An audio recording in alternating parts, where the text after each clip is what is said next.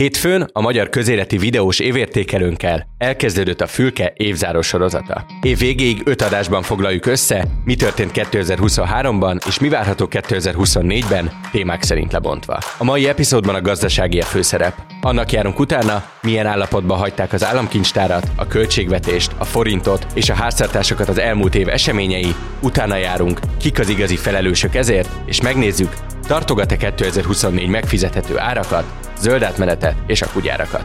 Vendégeim a HVG gazdasági újságírói, Gyükeri Mercedes, Kovács Gábor és Tósi Viván, sziasztok! Sziasztok, köszöntöm a hallgatókat! Sziasztok! Sziasztok! Én Nagy Iván László vagyok, ez pedig a Fülke, a HVG közéleti podcastja. Köszönöm szépen, hogy itt vagytok, és ez az első olyan adás, ami, ami csak podcastként fog megjelenni az évzáróink közül, és minden adásnak lesz egy visszatérő tematikája, amik pedig egy rövid kvíz az elmúlt évről bemelegítésként. Ti arra nem tudtok, hogy mik a kérdéseim, csak azt tudjátok, hogy fogtok kapni valamit, úgyhogy körbe-körbe fogok menni. A kérdés pedig mindenhol az lesz, kitől származik ez az idézet, Matolcsi Györgytől, Varga Mihálytól vagy Nagy Mártontól, és bónuszpontot kap az, aki meg tudja mondani a kontextusát is ennek az idézetnek. Úgyhogy Merci, veled kezdünk, készen állsz? Hát mondhatok mást.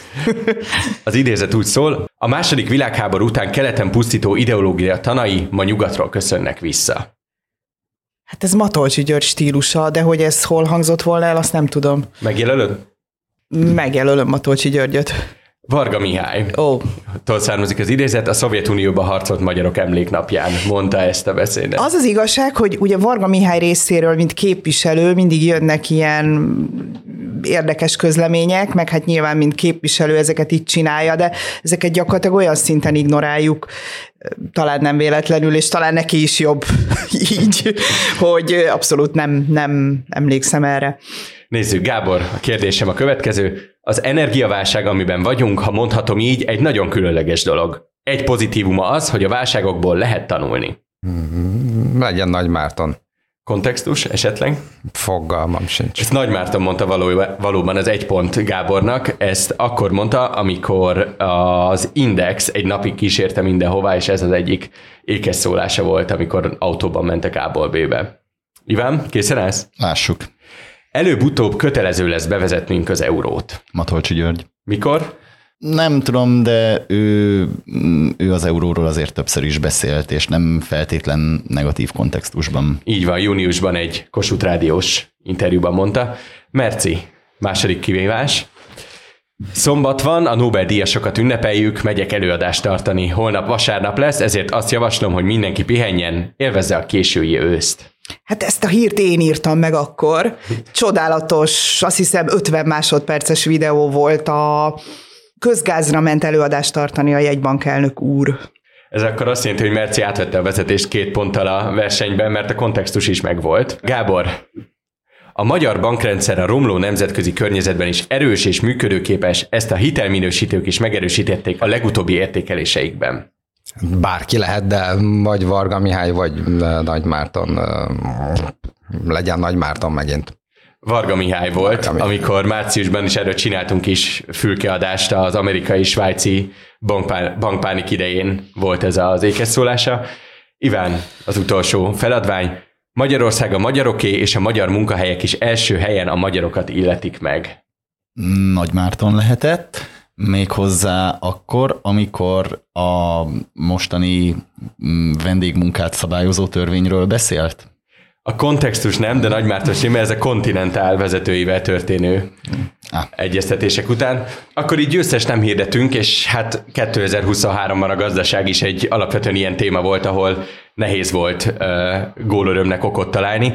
Összességében, hogyha összehasonlítanánk az elmúlt évet és az azt megelőző évet, 2022-t vagy 2023-at zárja szerintetek rosszabb állapotban a magyar gazdaság, és itt gondolva bármilyen szegmensére, onnan kezdve, hogy milyen célok teljesültek vagy nem teljesültek, addig, hogy milyen állapotban van a valuta, az államkincstár, ti mit mondanátok? Hát nekem egy dolog jutott erről eszembe, hogy mondjuk tavaly eltört a térdem, idén meg volt egy szívkoszorú érműtétem, akkor melyik a rosszabb? Tehát, hogy nyilván mind a két évben történtek nagyon rossz dolgok, amik nyilván azért nem jó a hasonlat, mert hogy nyilván egy térdműtétnek, meg egy szívbetegségnek sok köze nincs egymáshoz. Ellentétben ugye a magyar gazdasággal, ahol a tavalyi problémák idén hatottak valahogy, de én nem tudnék így, így erre a kérdésre úgy válaszolni, hogy melyik volt rosszabb, és melyik volt jobb, úgyhogy ezt átadnám nektek. Én inkább azt mondanám, hogy 2022-ben alapoztunk meg minden rossznak, ami idén történt, és idén most már elkezdtünk kifele jönni a gödörből, de nagyjából azért, mert ennél mélyebbre már nem nagyon lehetett süllyedni, legalábbis így egy ilyen mm, Európa közepén lévő EU-tag országnak, ahol nem kimondott cél a totális összeomlás összehozatala.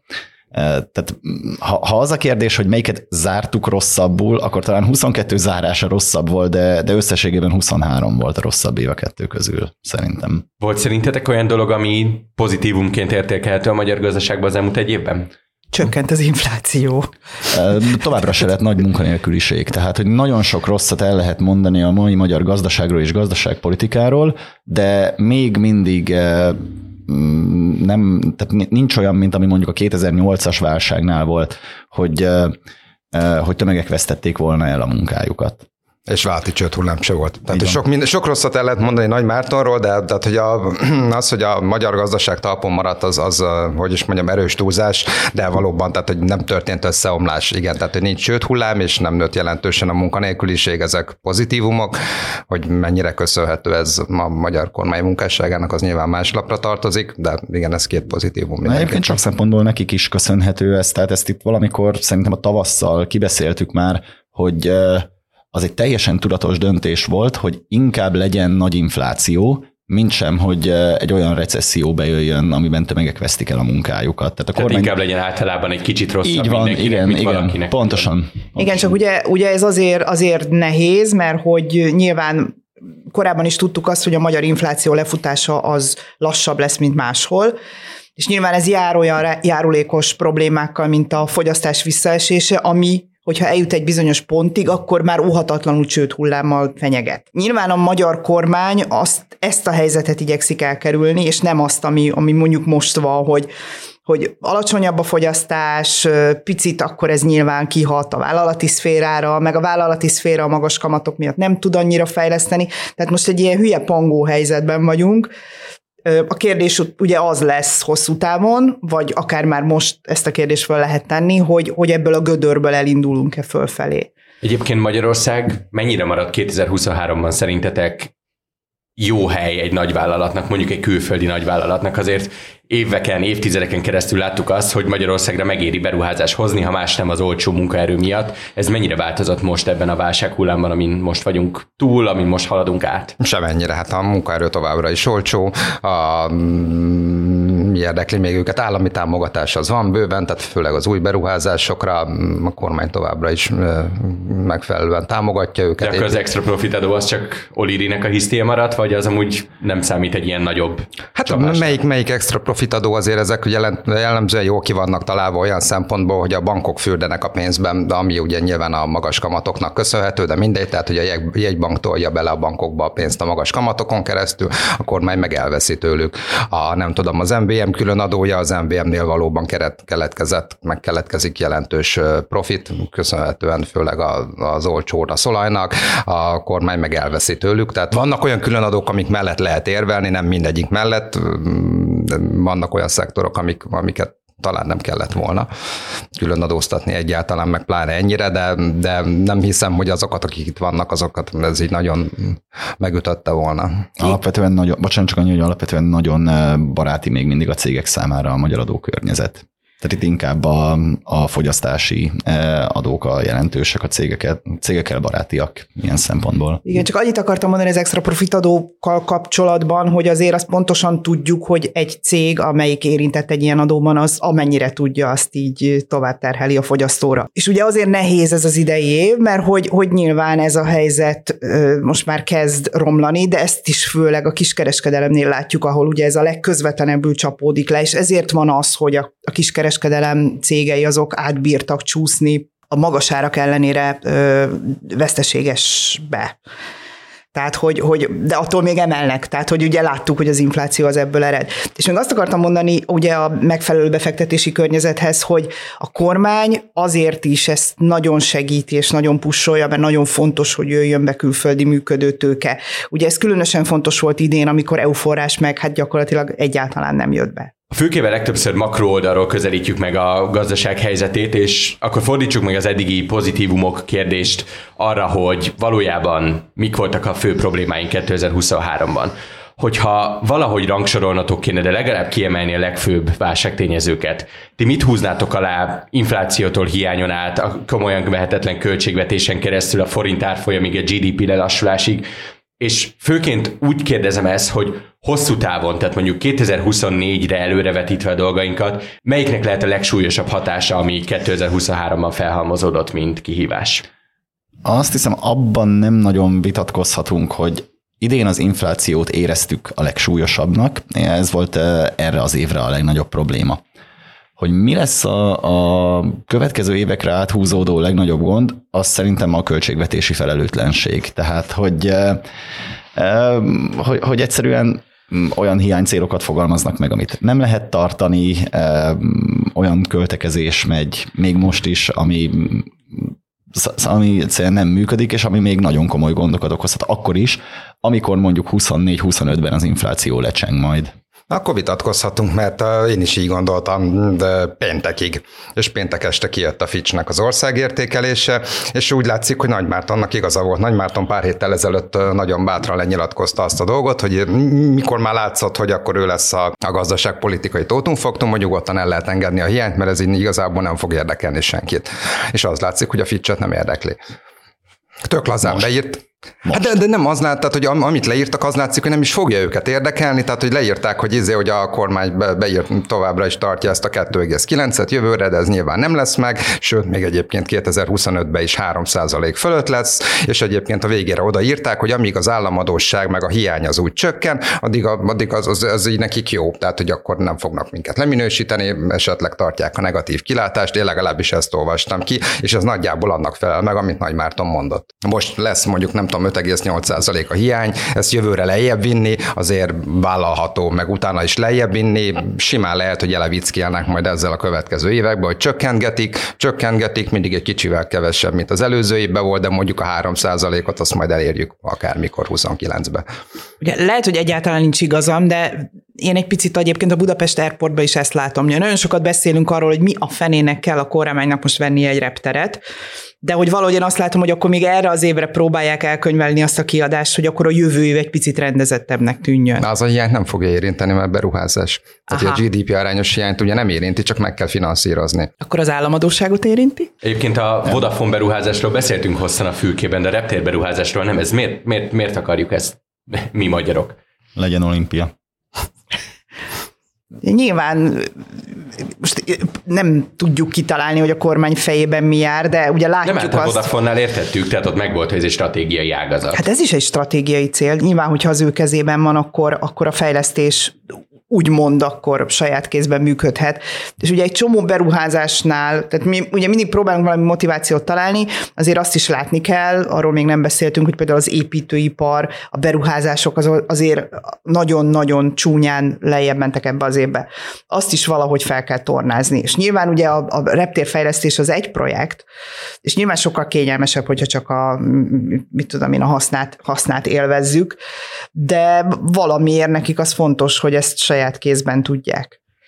Ugye a gond mindezzel az, és akkor itt még visszatérek az eredeti kérdésedre, hogy az állam működtetését azt valamiből pénzelni kell, és, és ezzel látszanak azért itt bajok. Tehát nagyon-nagyon rá vagyunk szorulva arra, ahogy mondtad, Merci, hogy jöjjenek a külföldi közvetlen tőkebefektetések, hogy valami az EU pénzekkel legyen. Szóval közben nem, nem, nem, nem olcsó ez az egész történet. Ugye most 10,2 milliárd eurót oldottak föl a befagyasztott forrásokból. Szerintetek egyfelől mennyi esély van arra, hogy a maradékot is belátható időn feloldják, de legalább úgy, hogy, hogy annak már jövőre hatása lehet. A másik pedig ebből következik, hogyha hatása is lesz jövőre, lehet-e érzékelhető hatása annak, hogy hozzáférünk ezekhez a forrásokhoz, vagy inkább csak közvetett módon a tény, hogy valamennyire rendeződik az EU-Magyarország viszony, segíthet abban, hogy Magyarország egy biztosabb pénzügyi hely legyen. Ugye az EU pénzeknél azt tudni kell, hogy itt nem, nem arra kell gondolni, hogy akkor most 10,2 milliárd eurót azt így ide löknek egy az egybe. Ez egy 7 éves költségvetés, aminek még plusz éves kifutásai vannak, tehát gyakorlatilag ez azt jelenti, hogy nagyjából az évtized végéig érkezhetnek ezek a pénzek. Ugye összességében nagyjából 30 milliárd euróról beszélünk. Elvileg ez a a magyar költségvetésen ugye csak átfolyik, hiszen ki kell fizetnie. Itt az előny az abból ered alapvetően az állam számára, hogy amíg ő forintban fizeti ezt a pénzt a pályázóknak, ő euróban kapja meg ennek az ellentételezését az Európai Bizottságtól. Ugye itt jelenleg most 500 millió euróról beszélünk, amivel úgymond tartozik az Európai Unió Magyarországnak, tehát hogy most első körben ez a pénz érkezhet meg, akár ugye azt ígérte a múlt héten az Európai Bizottság, hogy akár a következő hetekben. A többi pénz az igazából, amit említettél is, nagyjából, ha azt engedélyeznék, akkor az azt jelenteni, hogy lezárult egy nagyon komoly politikai adokkapok, ami hát gyakorlatilag hát nem is tudom, hogy mióta tart már, mert ugye maga az eljárás. Óta igen, hát a maga az eljárás ugye, igen. ugye az, azóta, de hát gyakorlatilag ez az egész, mint veszély, az ott volt a magyar kormány feje fölött már. 19-ben szerintem az volt a Sargentini jelentés, az 19. Sargentini jelentés, az 18, azt hiszem 18, de ez nem a hetes cikkhez függ, úgy ez egy másik beszélgetés, hanem igazából a, az egész folyamata a mostani költségvetésnek azzal indult ez be, hogy lesz egy, lehet egy ilyen jogállamisági eljárás. Tehát, hogy, hogy az nyilván jelent egy, egy politikai politikai biztonságot, amit egyébként ugye a befektetők is érzékelnek, tehát amit a Gábor is említett, hogy, hogy a, a hitelminősítők hogyan minősítenek minket, ez nagyon sok dologtól függ, de hogy ők is megemlítették, tehát most utolsó esetben a Fitch is megemlítette a pénteken kiadott elemzésében azt a szerdai döntést, hogy, hogy kapunk végre EU pénzt. Tehát, hogy ez akár így apránként csepegtetve is, is egy nagyon jó dolog, de mondom, nem feltétlenül cashflow-ban, hanem, hanem akár abban, hogy milyen Magyarország megítélése. Na most ugye megint egy másik kérdés, és akkor itt megint bejönnek ilyen politikai kérdések, hogy az, amikor Orbán Viktor blokkolja az európai költségvetés módosítását, akkor az viszont meg ugyanúgy visszaüthet. Tehát, hogy azért mondom, ez egy, ez egy nagyon bonyolult kérdés, és nyilván nem lehet euróra lebontani hónapról hónapra, vagy évről évre, de az biztos, hogy jövőre jobb lesz. Egy gyors explainer jöhet. A kormány előszeretettel hangsúlyozza az, hogy nincs semmi baj mert hozzuk a keleti befektetéseket, és majd azok pótolják, bármi is van, azok jönni fogják és nyomják a gazdaságot. Mi a különbség egy keleti befektető és egy EU-n belüli befektető beruházó között a magyar gazdaság szempontjából? Nem, nem is a befektetés a kérdés, ha, tehát hogy a között, hogy ott is van különbség, hogy mondjuk egy német gyár jön ide, vagy egy ázsiai akugyár, főleg, mert az akuiparral sok gondunk van, az uniós támogatások versus az ázsiai nagy beruházások között van jelentős különbség, mert mondjuk az unió ad támogatást arra, hogy a magyar kisvállalkozók nem tudom, traktort vegyenek erre az ázsiai nagyberú, vagy izé akuberuházó nem fog pénzt adni. Ő egy akugyárat akar fölépíteni, és ennyi. És őt nem érdekli, hogy egyébként a magyar gazdáknak telik-e új traktorra, vagy sem. Nem fogja kifizetni a felét, nem fog, nem fog nekik eszközfejlesztésre pénzt adni, nem fog pénzt adni arra, hogy nem tudom, akármelyik kis település letérkövezze a főterét, stb. Tehát itt, itt, itt nagyon különböző forrásokról van szó, és ezért is értetetlen, hogy itt almát körtével hasonlít össze a kormány. Egyébként Nagy Márton szokta ezt mondani, hogy majd simán a az ázsiai működőtőke ezt pótolja. Nem, nem pótolja, mert teljesen más célra érkezik ez a, ez a tőke. Hát a pótolja a statisztikában. Bocs. A statisztikában igen, de akkor még ugye az van emellett, hogy ugye normál esetben, ha jól működnek a dolgok, akkor az EU pénzekkel lehet permanensen számolni hogy tényleg épüljön belőle térkő, lomkorona sétány, meg, meg valódi munkahely is legyen belőle. A, a külföldi ilyenfajta befektetés az meg tényleg egy üzleti céllal jön ide. És lehet hozni a számokat, hogy éppen most esetleg van -e olyan időszak, amikor több ilyen jön, mint EU pénz, de egyszerűen nincs garancia arra, hogy ez, ez minden évben így lesz. Tehát, hogy most akkor összekötetünk három pontot, és tehetünk úgy, mintha az a vonal az örökké így tartana, de erre nincsen garancia. És ugye most visszatérünk ugye a vendégmunkások kérdéséhez, ami, ami körül lett egy ilyen nagyon-nagyon fura politikai vita, de hogy mindenfajta idegen gyűlöletet, hogyha levesszük ebből a történetből, akkor is ott van ez a kérdés, hogyha idejön egy kínai cég, telepít egy gyárat, ahol kínaiak dolgoznak, teszem azt, vagy akármilyen külföldiek, majd kiviszi nem csak a termékeit, hanem még a hasznot is, akkor abból a magyar gazdaság az mit profitál. Ezzel indítottuk az egész adást is, több választatokban is feljött, akkor fejtsük meg ezt a gazdasági szent háromságot, ami itt összeállt, vagy tetraédert, hogyha Orbán Viktort a tetejére rakjuk. Matolcsi György, Varga Mihály, Nagy Márton, ti hogyan értékelitek Melyikük milyen hatással volt idén a gazdaság állapotára, mind romlásra, mind javulásra, ki volt a legkártékonyabb, és ki volt az, aki még a leginkább igyekezett a saját eszközeivel de tüzet oltani? Most mondjam azt, hogy Orbán Viktor, tehát, és akkor tegyünk úgy, mintha az ő jóváhagyása nélkül bármiféle gazdaságpolitikai döntés megszülethetne Magyarországon. De tehát, hogy túl azon, hogy persze nagyon magas labda így azt mondani, hogy a miniszterelnök a felelős, alapvetően a, az egyik ősbűn, ami tényleg nagyon ráerősített minden olyan nemzetközi, illetve a magyar gazdaságban meglévő problémára, ami megvolt már korábban is, az az volt, hogy 2021 eh, végén elkezdtek pénzt osztani. És nagyjából 2000 milliárd forintot kiszórtak a választást megelőző fél évben. Mindenki, akinek egy kicsi esze is van, tudhatta, hogy ennek mi hatása lesz, inflációt generál és azóta is ennek a következményeit nyögjük. Nyilván bonyolult a dolog, nagyon sok minden más eh, mellett van ez, de tehát itt tényleg azt tudom mondani, mint amit az egyik cikkem címének adtam, hogy most fizetjük meg azt, hogy eh, megválasztottuk ezt a kormányt. Ez ugye azért érdekes, mert hogy lehet azt mondani, ahogy a kormány teszi is, hogy mert a háború, meg a Brüsszel, meg nem tudom mit tehet az inflációról. Itt a probléma az, hogy ha van egy felelős kormány, akkor annak gondolnia kell arra, hogy bármi beüthet és egy évvel vagy két évvel a Covid után ez nem egy ilyen egy ilyen fantazmagória, hanem egy igenis valós veszély. Tehát, hogy miért gondoltuk azt a Covid után, hogy ilyen többet nem lesz.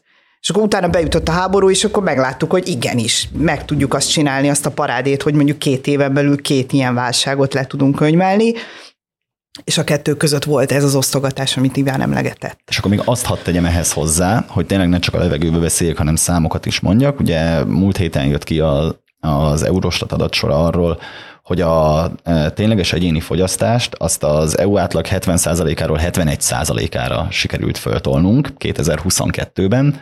E, látjuk azt, hogy a e, vásárlások azok hogyan zuhannak be, tehát kiszórtak úgy 2000 milliárd forintot, hogy annak egy ilyen 1 pontnyi hatása lett. Tehát ez, ez, ez semmi. Egyébként úgy kéne elképzelni, hogyha nem lett volna ez a választás előtti osztogatás, akkor nagyjából úgy vészelhettük volna át a válságot, mint mondjuk a többi régiós ország, vagy voltak más olyan tényezők is a magyar gazdaságban, amik előrevetítették azt, hogy ha itt ha valami nagy gáz jön, akkor az nekünk jobban fog fájni, mint másoknak. Az az érdekes, hogy 2019 legvégén én voltam olyan konferencián, ahol arról beszélgettek, hogy, hogy az, hogy a magyar gazdaságot túlfűtötték, és, és hogy ez az egész így a végéhez tart, azt hozza majd magával, hogy amikor majd beüt valami nemzetközi krach, akkor sokkal kevésbé leszünk válságállók, mint, mint mások. Na hát aztán beütött. Térjünk vissza még egy mondat erejéig a Szent Háromsághoz. Erről is volt már szó, hogyan alakul át ez a triumvirátus jövőre, kinek osztanak majd több lapot, és hogyan alakulhat át ennél hosszabb távon, hogyha Matolcsi sem lesz már a pozíciójában. Nagyjából köztudott, hogy Nagy Márton lesz jövőre. E, e, hogy nem tudjuk, hogy volt-e harc a kormányon belül, vagy csak nem tudom, Varga Mihály elaludt. E, mindegy, a Nagy Márton kezében fog összpontosulni a gazdaságpolitika irányítása, ez elég egyértelműnek tűnik, úgyhogy ez itt mondjuk részben eldőlt. A triumvirátushoz annyit tennék hozzá, hogy szerintem ez nem egy triumvirátus, hanem itt legalább négy embert kell megemlíteni, és a negyediket úgy hívják, hogy Rogán Antal amiről eddig beszéltünk, hogy hol, hol van sok, nagyon sok ponton elszúrva a magyar gazdaságpolitika, meg hol vannak elszúrva a reakciók, például a választások előtti osztogatás. Én nem hiszem, hogy ott egy hibás gazdaságpolitikai döntés született, ott egy politikai döntés született, ami felülírta a gazdaságpolitikai megfontolásokat. Én alapvetően jó hiszemű vagyok, én abból indulok ki, hogy Nagy Márton nem akar rosszat az országnak. Most, hogy mi a véleménye a munkásságáról, az ettől független. Nem gondolom, hogy Varga Mihály rosszat akar, azt se gondolom, hogy Matolcsi rosszat akar, azt sem gondolom, hogy teljesen inkompetensek lennének, az viszont nagyon úgy tűnik, hogy most azon túl, hogy sok ponton egymás ellen dolgoznak, hogy nem feltétlenül a racionális gazdaságpolitikai megfontolások érvényesülnek, hanem a rövid távú külésbel politikai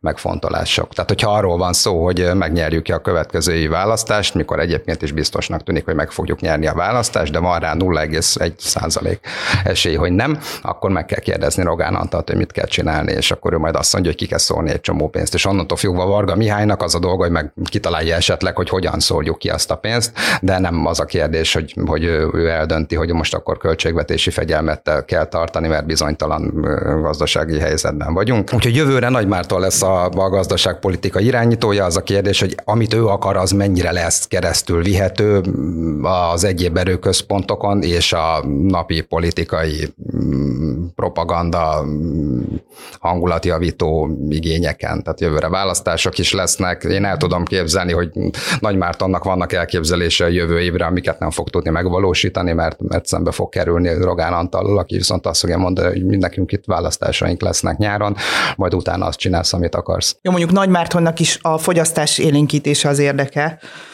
tehát ebből a szempontból azért valamennyire ők, ők együtt mozognak. Most az, hogy ez egy gazdasági célkitűzés, vagy egy politikai célkitűzés, nem azt mondom, hogy egy másodlagos kérdés, de hogy itt speciál, ez, itt van valami harmónia, vagy itt lehet valami harmónia.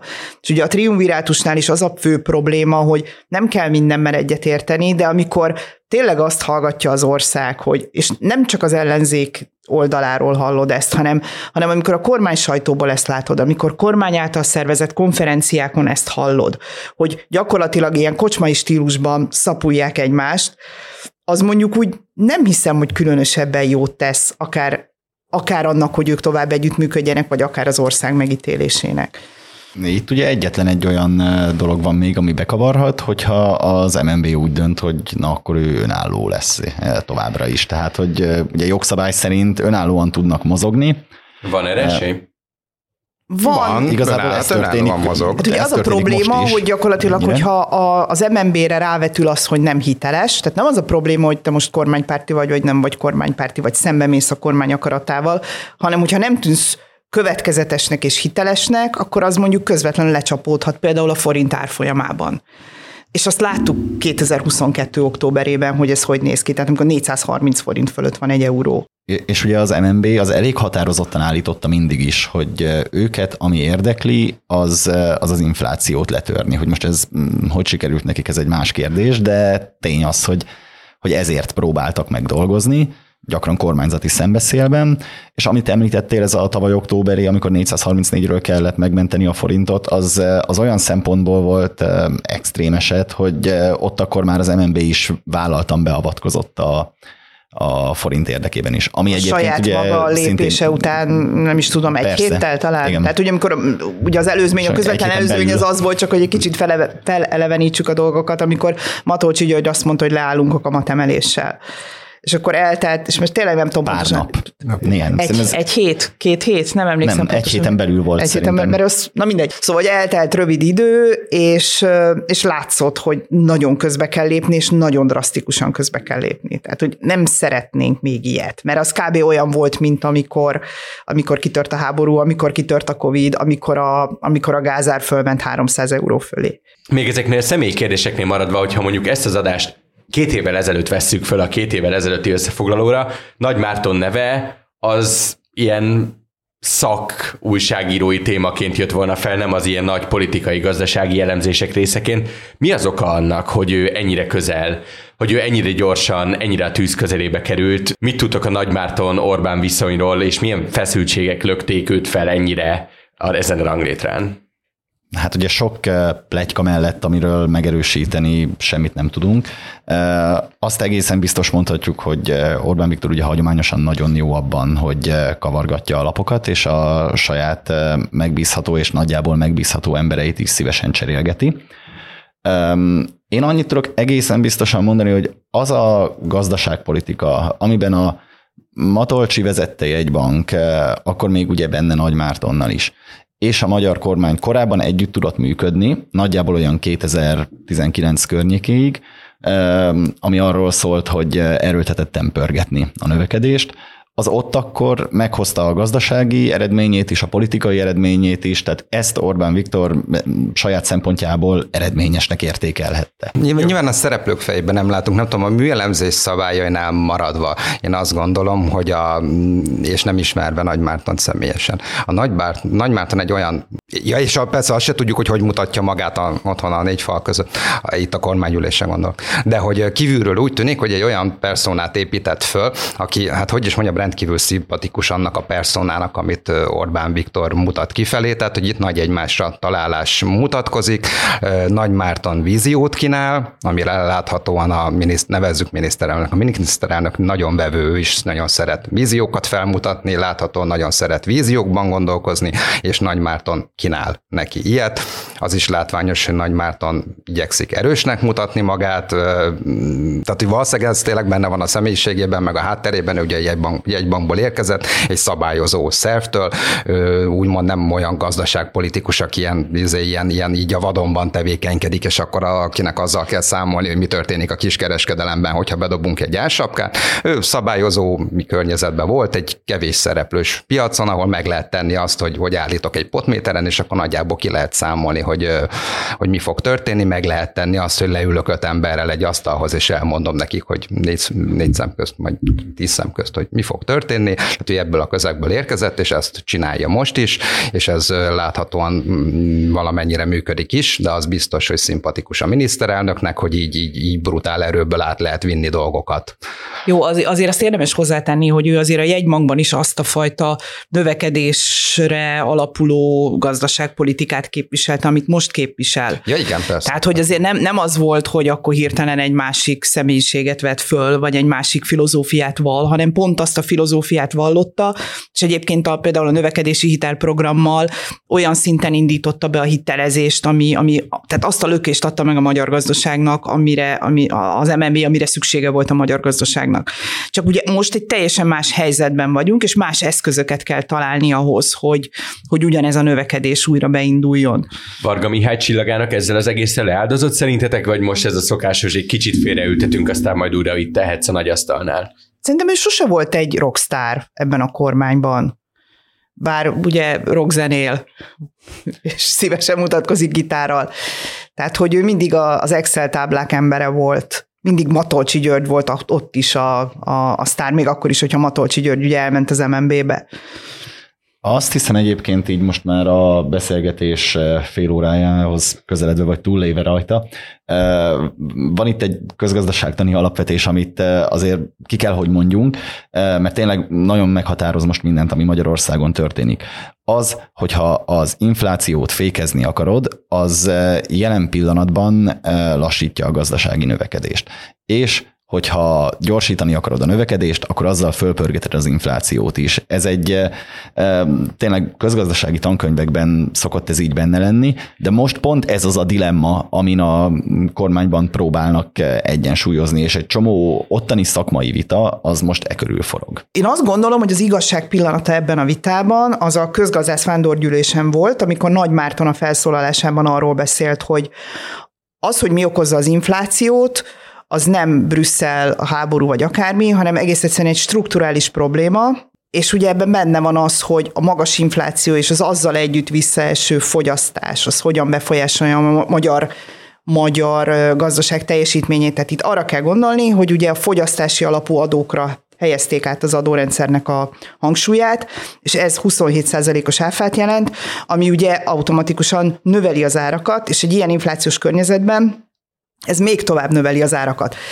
Csak ugye a, fő problémája a magyar gazdaságnak, vagy az egyik fő problémája az, hogy a csökkenő fogyasztás viszont visszatolja az áfa bevételeket is. És ez az a helyzet, amiből az országnak valahogy ki kell keverednie, és nyilván Nagy Márton, amikor arról beszél, hogy pörgetni kell a gazdaságot, akkor ez is benne van. De akkor nézzük meg ezt a két összetevőt. Milyen inflációt kalkuláltak ki a gazdaságvezetői 2024-re, mire számíthatunk szerintük, és mi a piaci gazdasági realitás? Mondjuk azt, hogy ezzel szembe vagy ezzel párhuzamosan. Hát ugye 6 az, amivel most így eh, hivatalosan számol a kormány, a legtöbb elemző szerint ez, ez nagyjából reális, vagy egy kicsit kisebb lesz. De tegyük hozzá, hogy rettenetesen sok a bizonytalanság. És mitől várják a GDP növekedésnek a helyreállását? Bázishatás.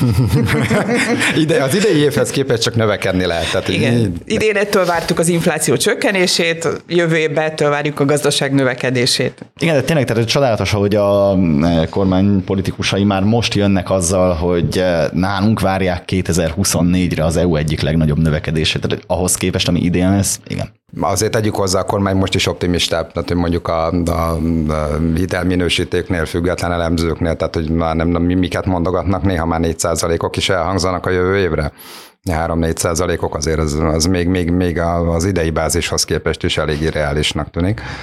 És ami 2022-ben egy kulcsfontosságú gazdasági kérdés volt Magyarországon, az az energiakitettség, nyilván a háború árnyékában. Ezen mennyire sikerült javítani 2023-ban, és mit láttok, mi várható 2024-ben, mind megújuló energiában, mind a fosszilisekről való leválásban, egyáltalán az orosz energiahordozókkal kapcsolatban? Kérdésedre a válasz, hogy semmi, semmi, semmi, semmi és semmi fejlemény. Kicsit túloztam nyilván, a, tehát hogy a, a, a, az energiakitettség azért okozott problémát, mert elszálltak a, az energiárak, meg azért, mert Oroszország felé vagyunk kitéve, és Oroszországgal hirtelen de facto háborúba kerültünk. A, a probléma olyan szempontból megoldódott, hogy az energiárak lementek, nem mentek le oda, ahol a 2010-es évek második felében voltak, és oda már nem is fognak lemenni, viszont egyébként a háború előtti szinten vagyunk, és most úgy nagyjából az várható, hogy így is fogunk maradni, tehát hogy ezért nagy dráma nincs, a, ki fogjuk tudni fizetni az import energiát, legyen szó gázról, áramról, olajról, mindegy, tehát ez így fog működni. A, látszanak a kormány részéről kezdeményezések, meg, meg, meg, meg hogy valamennyire azért próbálnak lejönni az orosz függésről, de így effektíve nem nagyon történt ebben változás, tehát hogy a, a MOL továbbra is nagyrészt orosz, orosz olajat finomít, száz halombattán ez így is fog maradni, földgáz nagyrészt Oroszországból vásárolunk, ez így is fog maradni, tehát hogy Szijjártó Péter bejelentheti, hogy veszünk 5 köbméter az erigázt, és az nagyon jól hangzik, hogyha az ember nem helyezi kontextus, hogy mennyit veszünk közben Oroszországból. Rövid távon ez nem, nem fog változni. Ugye 2023-nak, illetve 22-23 telének az egyik legpozitívabb fejleménye az volt, hogy ilyen európai szintű energiakrízis nélkül sikerült megúszni az egész telet. Most nagyon nagy eséllyel látszik az, hogy a következőt is sikerülni fog, meg hogyha nem vagyunk jóban az oroszokkal EU szinten, az is egy kezelhető probléma, és ennek a jó hatásai nyilván átszivárognak Magyarországra is, de akkor nyilván itt már át tudunk menni ilyen nagyon-nagyon távlati dolgokba, hogy rendkívül sok minden függ attól, hogy akkor mi lesz itt a szomszédban a háborúval, rendkívül sok minden múlik emiatt azon, hogy mi lesz az amerikai választáson jövőre, tehát hogy itt nagyon messzire pörgethetjük azokat a dolgokat, amik kihathatnak ránk is. Nyilván ezért probléma, miért nem valósult meg érdemi leválás azon az orosz energiahordozókról. És megújuló szinten sem tudunk felmutatni semmit így az elmúlt másfél-két évből, vagy még mindig az a plegyka járja, hogy Orbán Viktor fél a szélerőművektől, vagy nem tudom, csúnyának tartja őket, és ezért nem lehetnek? Tehát, hogy ebbe, mert igazából amire így most megpróbálok visszaemlékezni, igazából a különböző napelemeseknek a különböző sanyargatásán kívül nem nagyon emlékszem másra. Orbán Viktor látható még mindig utálja a szélerőműveket. Mm, az uniós helyreállítási alaphoz való hozzáférés érdekében a, a, a teljes ellehetetlenítést azt meg kellett szüntetni. Ez, mm, a jogszabálytervezetet már, már közzétették véleményezésre, úgyhogy ez, ez valamikor át fog menni. Elvileg lehet majd újra szélerőműveket telepíteni. Ugye itt a nagy, a nagy korlátozó tényező az volt, hogy a település határoktól akkora nagy távolságot határoztak határoztak meg, ahol nem lehet, hogy gyakorlatilag összeértek ezek a távolságok, és az ország egész területén lehetetlen volt szélerőművet építeni. Ez most meg, meg fog szűnni, de azért beépítettek a rendszerbe egy csomó további korlátozó tényezőt, hogy hol nem lehet, meg, meg mindenkinek engedélyezni kell, még megyei szinten is jóvá kell hagyni, úgyhogy nagy-nagy építkezések nem várhatóak a következő években. Az energiaminiszter azt mondta, hogy hát így az évtized végéig ő nem nagyon kell kell, szerint az évtized végéig nem nagyon kell attól tartani, hogy majd szél, szélkerekek nőnek ki a földből, és egyébként is a kormány továbbra is tartja azt a célkitűzést, hogy eh, most valami 300 valahány megawatt teljesítmény működik, ezt ezerre akarják növelni de ez nagyon kevés. Tehát ez, ez főleg a napelemes kapacitáshoz képest ez nagyon kevés, úgyhogy nincs igazából szándék arra, hogy, hogy itt, itt komoly fejlesztések valósuljanak meg. Mivel a jogszabályi környezet adott lesz, egyébként ez rentábilisan csinálható, tehát hogy a Lantos Csaba mondta, és nem kívánják államilag támogatni a szélerőmű építéseket, mert minek, hiszen a piac majd megoldja, mert ezt megéri csinálni, úgyhogy majd ilyenek lesznek. Az évtized második felébe esetleg látunk majd új új szélkerekeket, de nem, tehát hogy még a villamosrendszert se fogja jelentősen befolyásolni, tehát amikor mondjuk arról beszélünk, hogy az 1000 megawatt kapacitás az, az, az az nem, az nem sok. Főleg, hogy nyilván nem termel teljes kapacitáson minden, mindig, tehát ennek, ennek a sokszorosa a naperőművi kapacitás. Kicsit olyan érzése lehet az embernek, hogy, hogy tényleg az EU kényszerít rá minket, és akkor mint a, mint a rossz óvodás, meg a rossz kiskutya, hogy jó, amíg ők látják, addig mi csinálunk valamit. De hogy onnan nincs elmozdulás, hogy még mindig ott tartunk, hogy a zöld az a nukleáris is, ezért aztán mi Paks 2-re alapozunk mindent, miközben ugye nem látjuk azt, hogy Paks 2 valójában megvalósulna. Tehát, hogy gyakorlatilag itt vagyunk úgy, hogy hát majd valami lesz esetleg paksból, de az is lehet, hogy nem. Igazi zöld koncepció nincs, és közben ugye, ahogy a szélnél, meg a napnál, ugye nagyon napenergiával kapcsolatban az a sok hír, amit írtunk, és ami, amit láthatóan az embereket nagyon érdekelte, az azért azt mutatta, hogy az embereknek ez fontos. Tehát az embereknek sokkal fontosabb, mint, a, mint amennyire fontos ez a kormánynak azért hadd tegyem hozzá, tehát hogy na, na, nap, napelemes szinten azért történt érdemi változás, tehát hogy a, ugye a hálózati csatlakozást a, a lakossági kísérő, háztartási méretű kísérőműveknek azokat föloldják januártól, legalábbis nagy részt. A feloldás, vagy a... A feloldás. Ez, szerintem ez nem uniós izé, tehát az, én, én azt látom, hogy az, a, tehát, hogy a nap, nap, nap, napenergiás termeléssel nincs gond, tehát ez célul is volt kitűzve. Jó, hogy... de ugye azzal van gond, hogy a hálózattal van. Igen, hát a hálózatban ott, nem tudsz vissza... el igen, és iszonyatos felháborodás lett abból, amikor azt mondták, hogy nem. Tehát e, erre gondolok, amikor azt mondom, hogy, hogy láthatóan erre társadalmi igény van Magyarországon. Mert ja, hogy igen, emberek... persze, de hogy a kormány részéről is van igény. Hát Tehát, hogy... arra, hogy megválasszák. Ja, Akkor igen, de nem, de nem. Van igény, ami egy picit népszerűbbé tehet. Igen.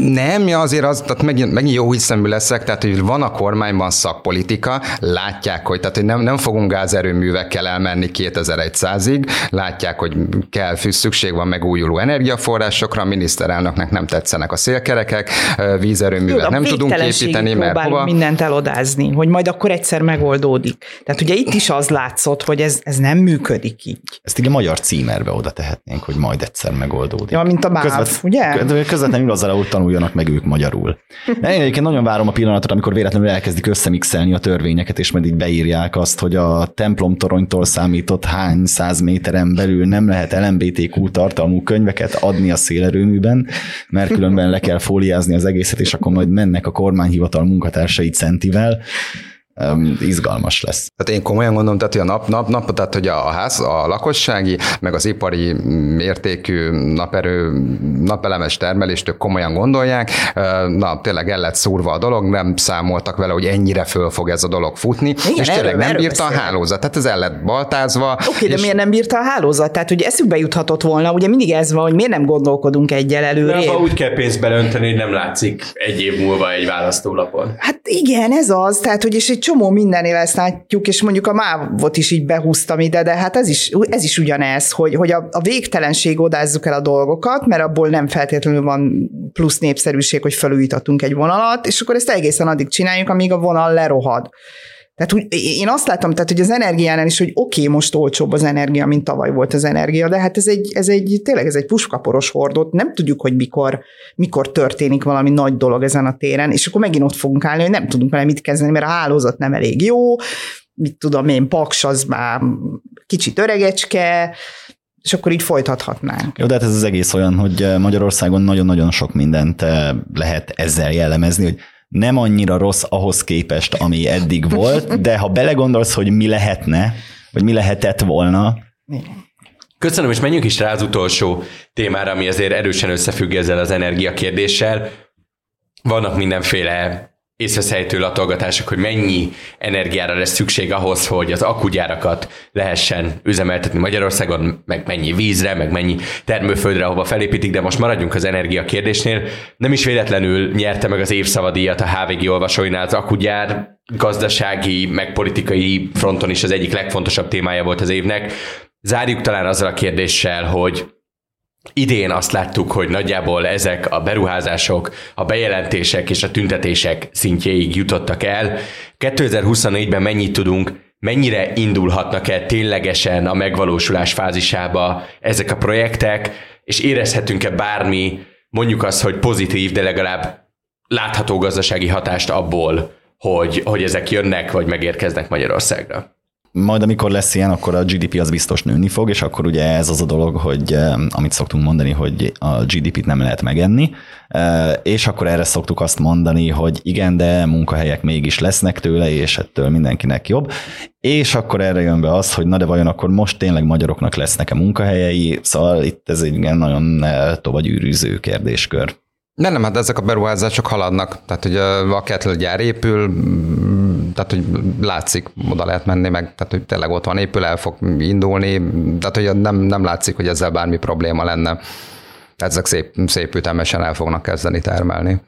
És mikorra várható az a akku nagy hatalom Magyarországon, amit, amit próbál megteremteni a kormány idén, vagy próbált megteremteni a kormány idén? Tegnap?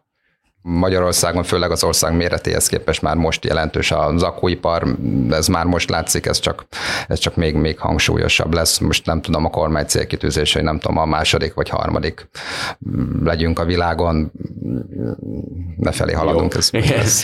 Kicsit olyan ez egyébként számomra, nem tudom, hogy hogy vagytok vele, mint a, a nagy orosz függés, hogy külön-külön meg lehet magyarázni az egyes lépéseket logikusan, de valójában, ha belegondolunk, akkor koncepcióban nem látszik az, hogy de ez, ez miért jó, vagy hogy miért ez pont az az út, amit választottak. És hogy nagyon sok mindenben lehet azt mondani, hogy a kormányban e, racionális e, döntéshozók ülnek, akiknek a maguk logikája alapján e, érthetőek az egyes lépései, akár egyetértünk velük, akár nem. De, de ez az, amiben én nem látom ezt, hogy hol ez, ez a racionalitás, hogy miért pont ezt az utat választották. És kérdésedre válasz, hogy mikor fogjuk, nem tudom, bőrünkön érezni, úgymond a, ezt, a, ezt az egész makóiparosítást, én arra tippelnék, hogy hát úgy semmikor, így szépen, mint a béka megfővünk majd a, a, a, a vízbe, de nem, tehát ne, ne, én nem hiszem, hogy lesz Milyen egy vízben? olyan... Hát a, nem, nem ez az, igen. Tehát, hogy a víz, víz nélkül meg, megsülünk a homokon, vagy valami, igen, tehát nem látom azt a pontot, amikor, amikor majd nagy baj lesz, lesznek helyi tiltakozások, elindult ez a gyár, akkor a lakók tiltakoznak, hogy hangos, akkor lesznek problémák, hogy nincs víz a lakóknak, mert nincs nyomás a csőbe, mert, elvitte a vizet az akugyár, lesz olyan, hogy az ország egy részén megint le kell állítani a napelemes vagy a lakossági naperőművi csatlakozásokat, mert a hálózat nem bírja az akugyárat kiszolgálni, megkezelni azt, hogy a a lakosság meg föltáplálna, tehát hogy lesznek ilyen kis problémák, de nem, nem, nem lesz egy olyan pont, ahol, ahol azt fogjuk mondani, hogy á, na hát ezt így ne tovább, és még, még migránsok is jöttek, fúj. Hát akkor ezzel a kellemes Doomsday preparációval zárjuk a gazdasági évértékelőt. Merci Gábor Iván, nagyon szépen köszönöm, hogy itt voltatok, a hallgatóinknak pedig nagyon szépen köszönjük a figyelmet. Pénteken a kulturális évértékelőnkkel folytatjuk, mindenképp iratkozzanak föl, kapcsolják be az értesítéseket, bárhol is követnek minket, és két nap múlva újra találkozunk. Én Nagy Iván László vagyok, viszont hallásra!